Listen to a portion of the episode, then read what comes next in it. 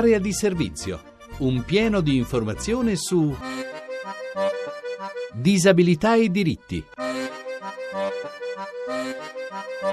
Buongiorno, buongiorno da Francesca De Carolis. Il nostro sguardo alle notizie della settimana e partiamo dalla riforma dell'ISE. Il governo smentisce le notizie circolate sui tagli alla spesa sociale. La riforma, assicurato una nota governativa, non porterà tagli alle indennità di accompagnamento. Questo dopo che le maggiori organizzazioni che rappresentano i disabili avevano indetto una manifestazione di protesta che è stata sospesa. Il governo ha chiarito la nota, sta lavorando alla riforma dell'ISE per migliorarne l'efficacia come strumento di misurazione valutazione della condizione economica delle famiglie e quindi per rafforzare il sistema dei controlli e renderlo più equo.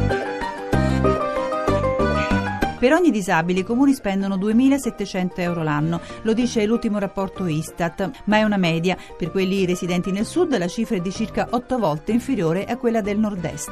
E nel 2009 la cifra complessiva per interventi sociali ammonta a 7,2 miliardi di euro.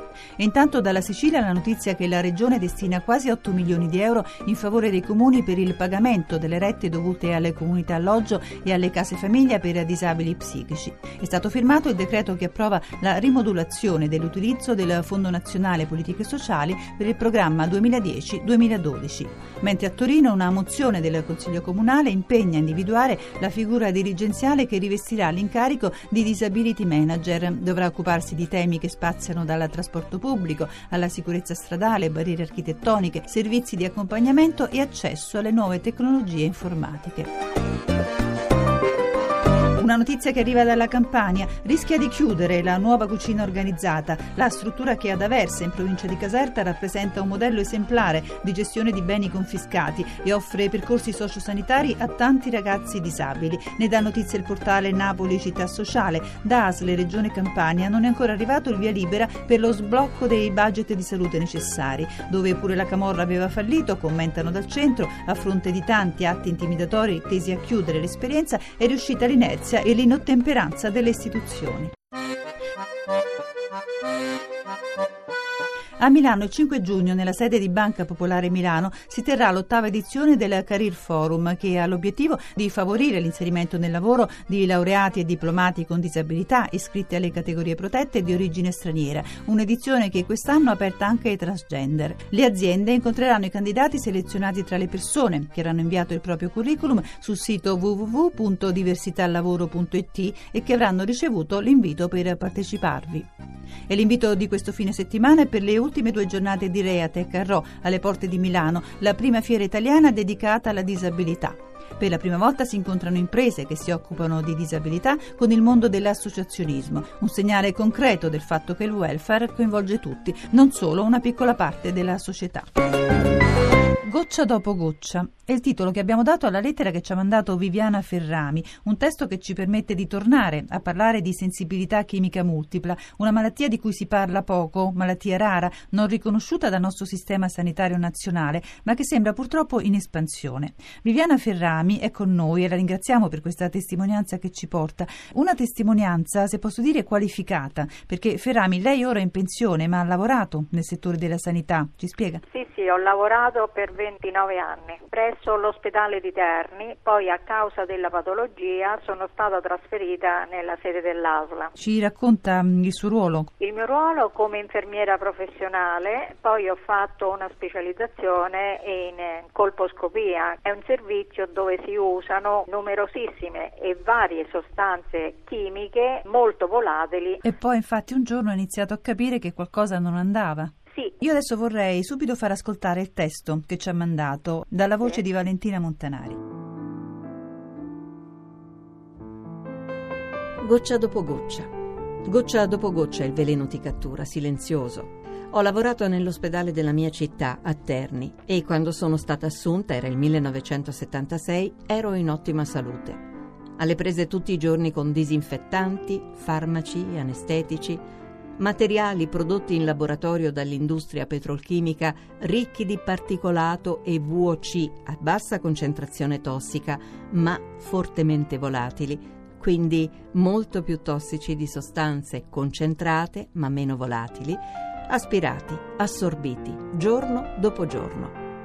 Nel 1991 sono iniziati i primi problemi vaghi e subdoli, fluttuazione della funzionalità linfocitaria, onicodistrofia, febbre vespertina, sindrome influenzale persistente, ipersonnia, dolori di gambe, stress fisico cronico, crisi asmatiche, herpes recidivanti, lesioni cutanee, leucopenie transitorie, dispepsia. Tutta la sintomatologia regrediva quando mi allontanavo dal servizio, si riesacerbava sempre più acuta alla ripresa del lavoro. E il mio fisico inizia a deperire vertiginosamente. La diagnosi dello SMIL nel 1994, presenza di malattia non classificabile nella nosocomiale medicina, fluttuazione del numero dei linfociti e della funzionalità linfocitaria, versamento pleurico in assenza di flogosi del parenchima polmonare. La prima diagnosi di MCS, sensibilità chimica multipla, nel 1995. Nel 2008 seconda diagnosi MCS allo stato avanzato. 2009 grave stress ossidativo. È ormai compromesso il sistema immunitario e di detossificazione. Inizia una vita di isolamento, niente più vita sociale, niente più relazioni. E così raramente si parla di noi. Ferrami, goccia dopo goccia, perché i veleni entrano nel corpo, come le dice, in maniera subdola. Quando è che ha capito che non era una semplice influenza, una semplice nausea? Quando mi sono resa conto che il mattino mi alzavo riposata, entravo in servizio che stavo benissimo, alla fine del turno io tornavo a casa che non mi tenevo più in piedi, ero sempre eccessivamente stanca, avevo dei dolori alle gambe molto strani, i primi sintomi si hanno anche a livello neurovegetativo, dei vuoti di memoria. Lei ovviamente anche per la sua esperienza e per il suo lavoro, nella descrizione che ci ha fatto usato dei termini anche molto tecnici. Che cos'è per esempio lo stress ossidativo? Un aumento eccessivo delle sostanze xenobiotiche. In breve sono tossine. E quindi nausea? Era proprio una sintomatologia da super intossicazione. Ferrami, anche altre persone ci hanno scritto per parlare di, di questa malattia. Per tutte una delle cose più difficili è stato avere una diagnosi. A lei com'è andata? Cos'è successo? È stato difficile. Ho iniziato a fare i controlli dell'emocromo. Ho potuto appurare che durante l'attività lavorativa perdevo una quantità di linfociti esagerata. Quando mi trovavo al di fuori dell'attività lavorativa, i miei linfociti tornavano nella norma. Prima di tutti ho capito io, quando ho avuto la seconda diagnosi, oramai stavo quasi a un'invalidità del 100%. È stata la Sapienza dove tramite un esame che si chiama skin test è stato appurato che veramente c'era una causa-effetto legata all'esposizione lavorativa.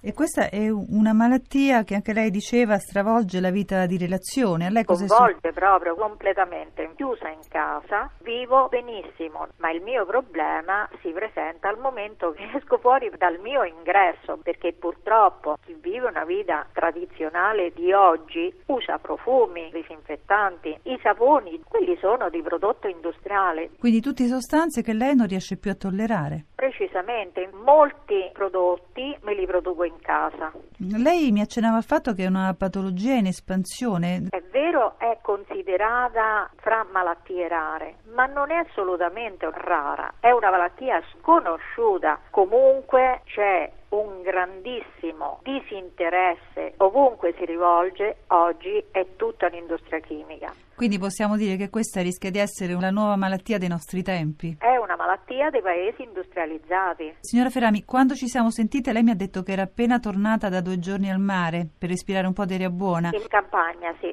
sì. Guardi, io sono un ex sanitario. I miei figli sono due sanitari, uno è ostetrica e l'altro odontoiatra. Ebbene, la femmina riesce a rientrare di più, forse magari perché c'è più dialogo, no? nelle mie esigenze, pur se non riesce completamente, ma da parte del medico ho molta, molta più difficoltà, non riesco a farmi capire.